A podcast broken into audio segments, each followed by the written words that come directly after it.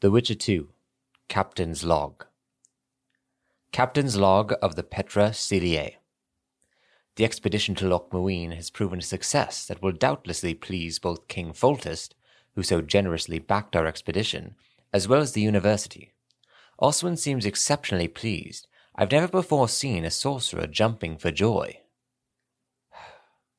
Oswin tried to get the crew to mutiny, offering them valuables we had discovered in order to keep the artifacts for himself. Fortunately, Foltest Marines remained loyal. Passing Vergen, there was a battle in which we sunk the Derdin. We had to flee, though, continuously attacked by the harpies summoned by Oswin's spell.